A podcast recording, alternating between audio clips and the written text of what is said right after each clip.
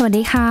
ต้อนรับท่านผู้ฟังทุกท่านนะคะเข้าสู่รายการ Science Tech ค่ะวันนี้พบกับหญิงมณีนาฏอ่อนพนาจะพาไปฟังเรื่องของโครงการ Artemis ที่ค้างไว้เมื่อสัปดาห์ที่แล้วนะคะเพราะว่าเขาบอกว่าโครงการนี้ส่งมนุษย์กลับไปดวงจันทร์ของอเมริกาอีกรอบหนึ่งด้วยค่ะส่วนในเรื่องของบริการบนมือถือนั้นเขาบอกว่าตอนนี้นะคะมีผู้ใช้งานทั่วโลกเลยใช้เงินเนี่ยมากถึงหนึ่งล้านเจ็ดแสนล้านเหรียญสหรัฐในเทคโนโลยีที่ส่วนมากนั้นหมดเงินไปกับมือถือและบริการต่างๆบนมือถือทั้งสิ้นด้วยค่ะรวมไปถึงเรื่องของมูลค่าเศรษฐกิจดิจิทัลไทยแตะ ห้าหมื่น ล้านดอลลาร์สหรัฐในปีสองพันห้าร้อยหกสิบแปดด้วยค่ะติดตามกันได้ใน Science and Tech ค่ะ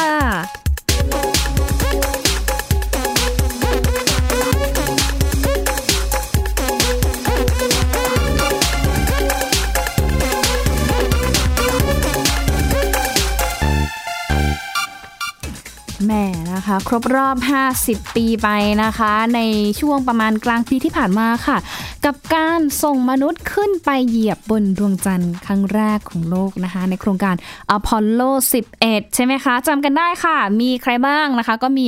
ท่านนีล อัมสตรองนะคะบัส อัลดรินแล้วก็ไมเคิล คอลลินสามท่านเนี่ยแหละค่ะที่ขึ้นไปปฏิบัติภารกิจอพอลโลสิบเอ็ดนะคะขึ้นไปเหยียบดวงจันทร์ไปสำรวจดวงจันทร์ค่ะแล้วก็ถือว่ายังเป็นสถานที่แรกนะคะนอกเหนือจากบนโลกดาวเคราะห์ของเราที่เราอยู่ตรงนี้ที่มนุษย์นั้นสามารถเดินทางไปถึงได้แล้วก็แน่นอนนะคะว่าการไปเหยียบดวงจันทร์นั้นมันไม่ใช่จุดสิ้นสุดนะคะแต่ว่ามันยังสามารถที่จะพัฒนาต่อไปแล้วก็เดินทางไปได้ไกลอีกนั่นก็คือการมุ่งเป้าหมายไปที่ดาวอังคารค่ะนะคะสำหรับโครงการ Artemis ค่ะเขาบอกว่ามีการส่งมนุษย์กลับไปดวงจันทร์อีกครั้งของอเมริกาหลังจากที่ Apollo สิบเอ็ด เองนะคะก็เคยไปจอดที่ดวงจันทร์ประมาณเมื่อห้าสิบปีที่แล้วค่ะซึ่งการเดินทางกลับไปดวงจันทร์ในครั้งนี้ของอเมริกานั้นไม่ใช่เพื่อการแข่งขันในสงครามเย็นอย่างที่ผ่านมาเมื่อห้าสิบปีที่แล้วนะคะแต่เนี่ยเขาบอกว่าเป็นโครงการสำรวจแล้วก็ตั้งถิ่นฐานสถานีวิจัยถาวรบนผิวของดวงจันทร์ด้วยรวมไปถึงการเตรียมความพร้อมก่อนเดินทางไปสำรวจดาวเคราะห์เพื่อนบ้านค่ะนั่นก็คือดาวอังคารในอนาคตที่อยู่ไกลจากโลกมากถึงเจ็ดสิบแปดล้านกิโลเมตรนะคะแต่ก็ถือว่าเป้าหมายของโครงการนี้หลักๆก็เตรียมเอาไว้สามอย่างนะคะท่านผู้ฟังคะก็คือหนึ่งเตรียมความพร้อมสำหรับการส่งมนุษย์นะคะขึ้นไปสำรวจดาวอังคารค่ะสองก็คือการขึ้นไปค้นหาทรัพยากรบนผิวของดวงจันทร์ด้วยและสุดท้ายก็คือการพัฒนาวิทยาศาสตร์และเทคโนโลยีอวกาศการส่งมนุษย์และก็หุ่นยนต์ไปสำรวจเพื่อศึกษาดาวเคราะห์รวมไปถึงการทำความเข้าใจในเรื่องของจักรวาลให้มากขึ้นด้วยนะคะอย่างที่บอกไปว่าเออเวลาที่เราเนี่ยนะคะส่งคนขึ้นไปสำรวจนะคะสถานที่ต่างๆหรือว่าสำรวจอวกาศเนี่ยมันไม่ใช่แค่เทคโนโลยีเพื่อการอวกาศเท่านั้นนะคะเพื่อการทำวิทยาศาสตร์หรือว่าการทดลองทางอวกาศเท่านั้นแต่ว่าในระหว่างทางที่กำลังนี่แหละสำรวจอวกาศสำรวจดาวเคราะห์ต่างๆหรือว่าดวงดาวดวงอื่นๆเนี่ยนะคะมันยังทำให้เกิดวิวัฒนาการวิทยาการต่างๆมากมายอย่างเช่นเรื่องของกล้องดิจิทัลนะคะเรื่องของเทคโนโลยีดิจิทัลหรือว่าการใช้เนี่ยแหละระบบอินเทอร์เน็ตก็ล้วนพัฒนามาจากความก้าวหน้าทางการสำรวจอวกาศหรือว่าวิทยาศาสตร์ดาราศาสตร์นั่นเองนะคะซึ่งเขาบอกว่าเนี่ยหลักๆเลยเนี่ยสำหรับโครงการ Artemis เนี่ยจะใช้พาหนะก็คือจรวด เอส แอล เอส หรือว่า Space Launch System นะคะก็จะเป็นจรวดในการขนส่งหลักสำหรับส่งยานอวกาศเดินทางไปดวงจันทร์นะคะโดยจรวดเนี่ยมีโครงสร้างขนาดใหญ่นะสูงรวมกันมากกว่าหนึ่งร้อยสิบเมตรนะคะแล้วก็แบ่งการทำงานออกเป็นจรวดบูสเตอร์ขนาดข้างสองลำค่ะแล้วก็บูสเตอร์ขนาดใหญ่หนึ่งลำนะคะสามารถที่จะทำภารกิจขนส่งอวกาศที่หลากหลายปรับเปลี่ยนการทำงานได้ห้ารูปแบบค่ะอย่างเช่น เอส แอล เอส Block หนึ่งภารกิจขนส่งยาน Orion นะคะขึ้นสู่อวกาศนะคะแล้วก็ เอส แอล เอส Block สอง Cargo ค่ะอันนี้ใช้สำหรับขนส่งยานอวกาศขนาดใหญ่ขึ้นสู่อวกาศนะคะเนื่องจากว่าตัวจรวด เอส แอล เอส เนี่ยไม่สามารถที่จะนำกลับมาใช้ใหม่ได้ก็เลยทำให้มีต้นทุนการขนส่งที่แพงหน่อยแล้วก็ เอส โอ เอส เองเนี่ยมีกำหนดการทดสอบเที่ยวบินแรกค่ะในช่วงต้นปีหน้าจนถึงในปีสองพันยี่สิบเอ็ดด้วยนะคะทีนี้มาดูแยกกันหน่อยค่ะว่าแต่ละส่วนของ เอส โอ เอส เนี่ยนะคะที่ ขนส่งขึ้นไปเนี่ยนะคะทำหน้าที่อะไรบ้างอย่างยานออริออนค่ะที่ทาง เอส แอนด์ เอส เนี่ยส่งยานนี้ขึ้นไปเขาจะทำหน้าที่เป็นยานบังคับของโครงการ Artemis ค่ะแล้วก็ทำหน้าที่ในการบรรทุกนักบินอวกาศขึ้นจากโลกแล้วก็เดินทางกลับโลกด้วยนะคะตัวยานถูกออกแบบให้มีลักษณะคล้ายกับอพอลโลในอดีตแต่ว่าที่ต่างกันก็คือเทคโนโลยีที่ทันสมัยมากกว่ามากมากค่ะแล้วก็สามารถที่จะบรรทุกนักบินเนี่ยได้ประมาณ สองถึงหก คนขึ้นอยู่กับรูปแบบภารกิจว่าจะไปทำภารกิจอะไร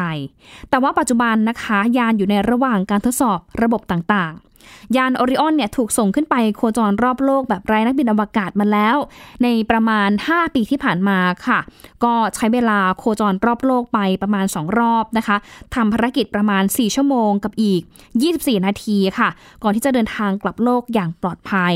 ขณะที่ยานออริออนเนี่ยกำลังอยู่ในช่วงของการทดสอบระยะสุดท้ายนะคะแล้วก็ NASA เองเนี่ยก็เตรียมที่จะนี่แหละส่งมนุษย์ขึ้นไปทดสอบร่วมอีกรอบหนึ่งด้วยนะคะเพื่อดูว่ามันชัวร์หรือเปล่าทำงานได้ตรงตามที่วางแผนเอาไว้ด้วยหรือเปล่านั่นเองนะคะส่วนอีกจุดหนึ่งค่ะนอกเหนือจากตัวพาหนะหรือว่ายานอวกาศที่ส่งมนุษย์แล้วก็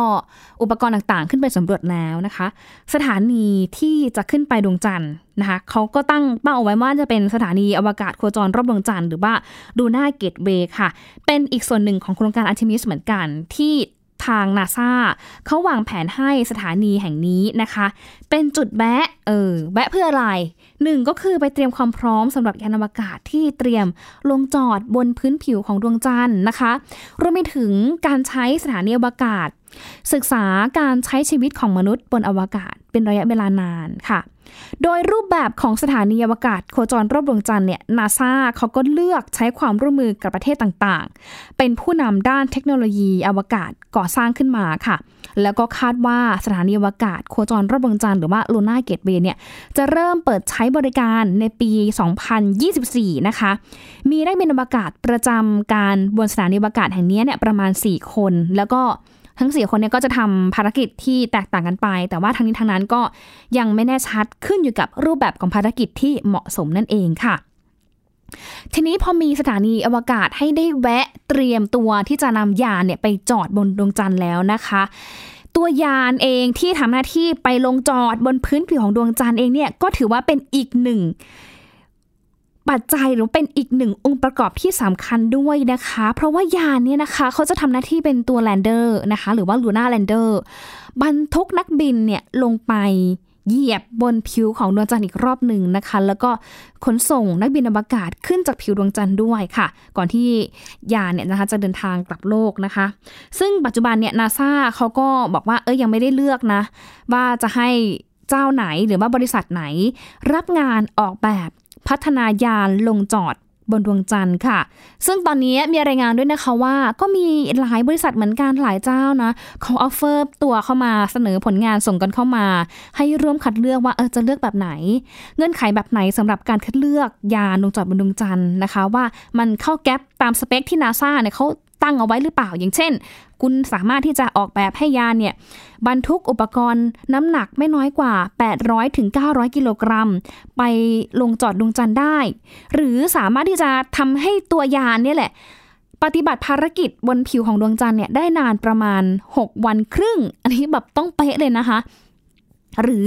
รองรับการเดินเข้าออกยานของนักบินได้ไม่น้อยกว่า สองถึงห้า ภารกิจนะคะคือแบบไปทั้งทีมันต้องคุ้มต้องชัวร์แล้วก็ปลอดภัยด้วยนะคะที่สำคัญนะยานเองนะต้องมีคุณสมบัติสามารถที่จะบรรทุกก้อนหินนี่แหละน้ำหนักนะไม่น้อยกว่าสามสิบห้าหรือหนึ่งร้อยกิโลกรัมให้สามารถกลับมาสู่พื้นโลกได้อย่างปลอดภัยด้วยนะคะโอ้โหน่าสนใจทีเดียวมันแบบมีรายละเอียดยิบย่อยเยอะเนาะกว่าที่จะแบบไปดวงจันทร์แต่ละครั้งได้นะคะคือนอกเหนือจากตัวยานนะคะตัวสถานีที่จะให้แวะจอดหรือว่าเตรียมพร้อมในการลงจอดบนดวงจันทร์แล้วนะคะอีกหนึ่งอย่างที่สำคัญไม่แพ้กันเลยนั่นก็คือชุดอวกาศค่ะตอนนี้เขาก็มีการเปิดตัวชุดอวกาศรูปแบบใหม่ที่ชื่อว่า Artemis Generation Spacesuits นะคะก็ถือว่าเป็นอุปกรณ์ที่สำคัญอย่างมากในการไปสำรวจดวงจันทร์ค่ะเพราะว่าเป็นชุดอวกาศรุ่นใหม่ ที่ตัว NASA เองเนี่ยเขาพยายามที่จะพัฒนาขึ้นมาสำหรับโครงการ Artemis ค่ะนะคะแล้วก็การออกแบบเนี่ยก็ช่วยให้นักบินอวกาศเองสามารถที่จะสวมใส่ได้ง่ายขึ้นเคลื่อนตัวได้คล่องแคล่วมากขึ้นเมื่อเทียบกับชุดอวกาศรุ่นเก่าในโครงการอพอลโลด้วยนะคะเพราะว่าประมาณช่วงเดือนที่แล้วเนี่ยเขาบอกว่า NASA เนี่ยเปิดตัวชุดอวกาศใหม่แล้วแหละนะคะแล้วก็มีการให้นักบินหญิงเนี่ยลองสวมใส่ด้วยนะคะก็เป็นชุดอวกาศถูกเติมธงชาติอเมริกาเข้าไปนะคะแล้วก็ทำให้ดูแตกต่างจากชุดอวกาศทั่วไปที่มักจะเป็นสีขาวล้วนด้วยนะคะก็ลองไปเสิร์ชดูแล้วกันท่านผู้ฟังท่านไหนอยากจะเห็นชุดอวกาศใหม่ของ Artemis ก็เสิร์ชคำว่า Artemis Generation Spacesuits หรือว่า Exploration นะคะ Extra Vernacular Mobility นะคะเอาง่ายๆก็คือ Artemis Spacesuits นั่นแหละสั้นๆนะคะเดี๋ยวมันก็ขึ้นใน Google เองจะได้ดูว่าเอ๊ะนะคะตาของชุดอวกาศแบบใหม่เนี่ยเป็นยังไงทำไมถึงมันดูแบบคล่องตัวด้วยนะคะซึ่งในในอนาคตค่ะเขาบอกว่ากำหนดการของ Artemis เนี่ยนะคะระยะแรกเนี่ยแบ่งเป็นสามภารกิจด้วยกันนะก็คือภารกิจ Artemis วันการส่งยานอวกาศที่ไม่มีนักบินไปโคจรรอบดวงจันทร์ค่ะแล้วก็เดินทางกลับโลกโดยคาดว่าภารกิจนี้นะคะก็จะมีขึ้นในช่วงปีหน้าจนถึงปีถัดไปค่ะแล้วก็ภารกิจ Artemis ทูนะคะที่ส่งยานอวกาศพร้อมกับนักบินอวกาศไปโคจรรอบดวงจันทร์แต่ว่าไม่ลงจอดบนผิวของดวงจันทร์ซึ่งคาดว่าในภารกิจนี้นะคะจะมีขึ้นในช่วงปีประมาณสองพันยี่สิบสองถึงสองพันยี่สิบสามซึ่งอาราภารกิจ Artemisสามเนี่ยนะคะก็จะส่งยานอวกาศพร้อมกับนักบินอวกาศนะคะเป็นแบบ full option เลยนะทั้งยานทั้งคนเนี่ยนะคะไปจอดที่ผิวของดวงดวงจันทร์แล้วก็เดินทางกลับมายังโลกได้อย่างปลอดภัยเนี่ยน่าจะมีขึ้นในช่วงปีสองพันยี่สิบสี่อันนำร่องไปก่อนนะช่วงปีหน้านะคะปีถัดไปแล้วก็อีกประมาณสักห้าปีข้างหน้าก็น่าจะเห็นบรรยากาศความตื่นเต้นกับไมค์ครอบนึงนะคะคล้ายๆกับช่วงประมาณห้าสิบปีที่แล้วนะคะที่อาจจะได้เห็นถ่ายทอดสดนีล อาร์มสตรองนะคะที่เขาไปเหยียบดวงจันทร์ใช่ไหมคะแต่ว่ารอบนี้นะคะคุณลุงนีลอาจจะแบบไปไม่ไหวนะคะแล้วก็อาจจะมีนักบินอวกาศหน้าใหม่ๆนี่แหละที่เตรียมตัวจะเดินทางไปสำรวจดวงจันทร์ในโครงการ Artemis ทรีในอีกห้าปีข้างหน้าด้วยติดตามกันดูนะคะว่าจะเป็นใครนะคะเดี๋ยวช่วงนี้พักกันสักครู่ค่ะช่วงหน้าพาไปดูในเรื่องของกระจกวิเศษนะคะสำหรับผู้ที่รักการออกกำลังกายค่ะและเรื่องของสิงคโปร์ตอนนี้แบบล้ำเวอร์นะคะเพราะว่าให้ลูกค้าที่จะไปใช้บริการโรงแรมเช็คอินได้ด้วยใบหน้าอ่ะเป็นยังไงติดตามกันได้ใน Science Tech ช่วงที่สองค่ะ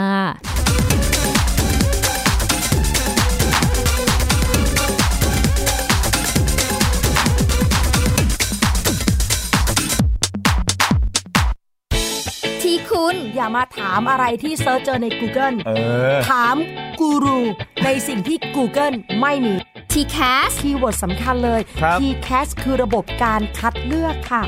ดังนั้นถ้าเราบ่นกันเรื่องของการสอบที่ซ้ำซ้อนมันไม่ได้เกี่ยวโดยตรงกับ T-cast อ๋อเราไปโทษ T-cast เขาไม่ได้ไม่ได้เพราะเขาไม่ใช่ข้อสอบถูกต้อง T-cast คือระบบการคัดเลือกอยากให้ฟังจะได้รู้จากกูรูด้านการศึกษาโดยนัทยาเพชรวัฒนาและวรเกียรตินิ่มมากในรายการทีคุณ T-cast ทุกวันเสาร์ สิบหกนาฬิกา นทางไทย พี บี เอส Digital Radio ฟังสดหรือย้อนหลังทางแอปพลิเคชันไทย พี บี เอส Radio และ ดับเบิลยู ดับเบิลยู ดับเบิลยู ดอท ไทย พี บี เอส เรดิโอ ดอท คอม อัปเดตสถานการณ์รอบโลกประเทศจีนนี่เราทราบกันดีนะคะว่าเป็นประเทศที่จะมีปัญหาเรื่องความสมดุลของประชากรคนที่ได้รับความสนใจจากวิกฤตในครั้งนี้ก็คือนายกรัฐมนตรีนิวซีแลนด์เรื่องราวสีสันจากต่างแดนก็มี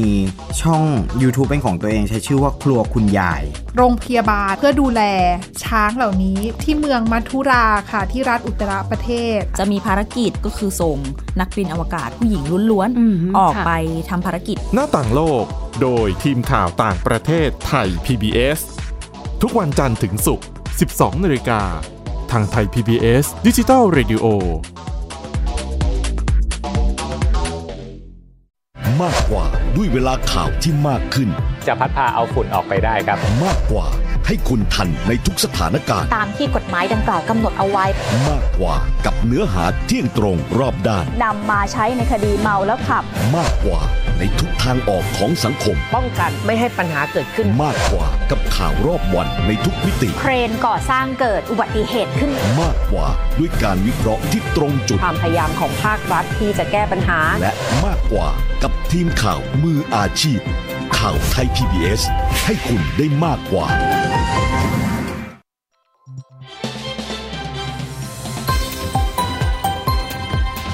คุณกำลังรับฟังไทย พี บี เอส Digital Radio วิทยุข่าวสารสาระเพื่อสาธารณะและสังคม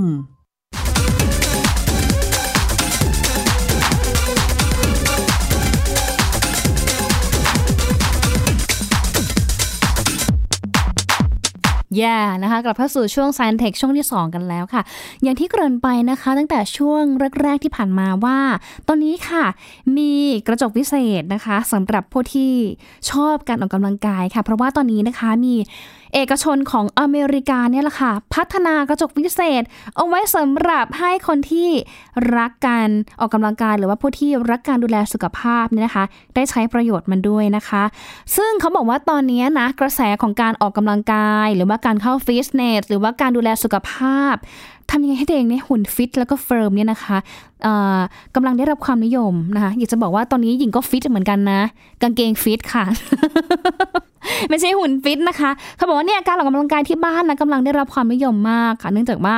ทำได้ง่ายแล้วก็ประหยัดไม่ต้องแบบเดินทางไปที่ฟิตเนสหรือว่าไปจ่ายเงินค่าสมัครเมมเบอร์หรือว่าค่าเทรนเนอร์ใช่ไหมคะซึ่งตอนนี้เองค่ะทางบริษัทเอกชนเนี่ยเขาก็มีไอเดียเจ๋งๆนะพัฒนานวัตกรรมเอาใจคนที่ออกกำลังกายนะคะอยู่ที่บ้านกันหน่อยค่ะเขาบอกว่ามีการพัฒนาหน้าจอกระจกนะคะทำหน้าที่เป็นทั้งกระจกแล้วก็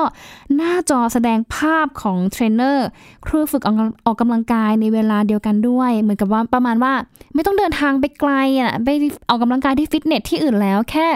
เราออกอยู่ที่บ้านเนี่ยนะคะก็มีเทรนเนอร์เนี่ยแหละค่ะโอ้โห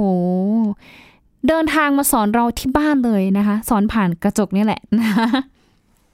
เขาบอกว่าตัวหน้าจอมิเรอร์เนี่ยนะคะมีความกว้างถึงสี่สิบนิ้วค่ะติดตั้งกล้องด้วยความคมชัดห้าล้านพิกเซลพร้อมด้วยไมโครโฟนนะคะเพื่อที่จะไปพูดคุยโต้ตอบกับเทรนเนอร์หรือว่าครูฝึกออกกำลังกายค่ะแล้วก็ยังทำงานร่วมกับสมาร์ทโฟนผ่านแอปพลิเคชันบน iOS ด้วยนะคะซึ่งอ่าตอนนี้ยังใช้ได้แค่เฉพาะแค่ iOS อยู่แต่ว่า Android เดี๋ยวรอแป๊บนึงเขาก็น่าจะพัฒนาออกมาแล้วแหละนะคะเขาบอกว่าเนี่ยตัว Mirror เนี่ยนะสามารถจะเปลี่ยนนะคะ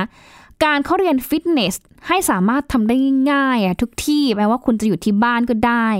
โดยผู้ให้บริการฟิตเนสออกกำลังกายสามารถที่จะเพิ่มจำนวนผู้เรียนได้โดยที่ไม่ต้องมีข้อจำกัดของสถานที่อีกต่อไปนะคะเพราะว่าปัจจุบันค่ะทางบริษัทเนี่ยเปิดเผยว่ามีเทรนเนอร์หรือว่าครูฝึกออกกำลังกายจัดคอร์สสำหรับออกกำลังกายผ่านทางหน้าจอมิเรอร์ของบริษัทกว่าเจ็ดสิบคอร์สต่อหนึ่งสัปดาห์ค่ะมียอดจำหน่ายอยู่ที่ประมาณโอ้โหหกร้อยห้าสิบชิ้นต่อเดือนนะคะซึ่งเป็นตัวเลขที่อาจจะยังไม่ได้ยืนยันหรือว่าเคาะแบบเป๊ะ ร้อยเปอร์เซ็นต์ แต่เขาก็ถือว่ามันเป็นตัวเลขที่ดีอ่าเริ่มต้นที่ดีค่ะแล้วก็สถานะทางการเงินของบริษัทอยู่ในช่วงการระดมทุนเพื่อที่จะก้าวขึ้นเป็นธุรกิจสตาร์ทอัพในระดับยูนิคอร์นนะคะก็คือในระดับที่มีมูลค่ามากกว่า สามหมื่น ล้านบาทนะคะโอ้โหอะไรจะขนาดนั้นนะคะเนี่ยคือเห็นไหมอย่างที่บอกไปว่าคนแบบถ้าคิดจะหาช่องทางในการทำเงินนะเงินทองทุกอย่างอยู่รอบตัวเราขึ้นอยู่กับว่าเราจะมีวิธีการคว้าเอาเงินทองเหล่านั้นมาได้อย่างไรนะนี่นี่นี่นี่เป็นอีกหนึ่งตัวอย่างนะที่ทำให้เห็นว่าฉันสามารถรวยได้นะคะจากธุรกิจสตาร์ทอัพเนี่ยแหละนะคะตอนนี้แม้ว่าจะได้รับความสนใจจากทางสื่อมวลชนแล้วก็นักลงทุนจำนวนมากนะคะแต่ว่าการเรียนฟิตเนสออนไลน์ผ่านทางหน้าจอมิเรอร์เนี่ยยังมีข้อจำกัดในงานของด้านอุปกรณ์ค่ะเนื่องจากผู้เรียนเนี่ยจำเป็นต้องมีอุปกรณ์ออกกำลังกายอยู่ที่บ้านค่ะซึ่งอุปกรณ์อาจจะมีราคาแพงหรือว่าเพิ่มค่าใช้จ่ายก็ยังต้องถูกต้องด้วยนะตรงกับวิธีการออกกำลังกายของเทรนเนอร์หรือว่าครูฝึกที่ถูกต้องด้วยในขณะที่การออกกำลังกายในฟิตเนสเนี่ยผู้ออกกำลังกายก็เพียงแค่สมัครสมาชิกแค่นั้นเองแล้วก็หลังจากนั้นนะคะก็จะมีเทรนเนอร์ส่งมาผ่านทางกระจกวิเศษนี่แหละนะคะมาทะลุกระจก ไม่ไม่ถึงขั้นทะลุหรอกก็คือพูดคุยกันผ่านทางหน้าจอเนี่ยแหละนะคะกระจกสามารถที่จะเอาบอกได้ว่าออกกำลังกายท่าแบบนี้ถูกต้องนะหรือว่าต้องเทรนท่าแบบนี้จะช่วยลด ส่วนเกินส่วนไหนของร่างกายให้มันดูเชฟดีๆเข้ารูปเข้ารอยแล้วก็แบบบอดี้มันสวยฟิตแอนด์เฟิร์มมากยิ่งขึ้นนั่นเองนะคะเอาฝากหน่อยละกันนะสำหรับท่านไหนที่รักการออกกำลังกายนะคะก็เป็นกำลังใจให้นะคะเริ่มต้นวันนี้ไม่สายเกินไปนะคะขอให้พัฒนาต่อเนื่องรักษาวินัยออกกำลังกายอย่างทุกๆวันเดี๋ยวอย่างน้อยก็จะทำให้เราติดไปเองช่วงแรกๆอาจจะยากหน่อยนะแต่ว่าผ่านประมาณ สองถึงสาม เดือนแรกผ่านไปก็จะทำให้เรารู้สึกแบบเสพติดการออกกำลังกายมากยิ่งขึ้นนะคะทำให้เรารู้สึกแบบเอ้ยวันนี้มันต้องเหงื่อออกมันต้องออกกำลังกายนะที่สำคัญเลยคือถ้าเราแบบติดการออกกำลังกายเนี่ยจะทำให้เรารู้สึกดีนะคะสุขภาพของเราหรือว่าหุ่นของเราเนี่ยก็จะเปลี่ยนไปด้วยอ่ะไม่เชื่อลองทำตามดูนะจ๊ะอ่า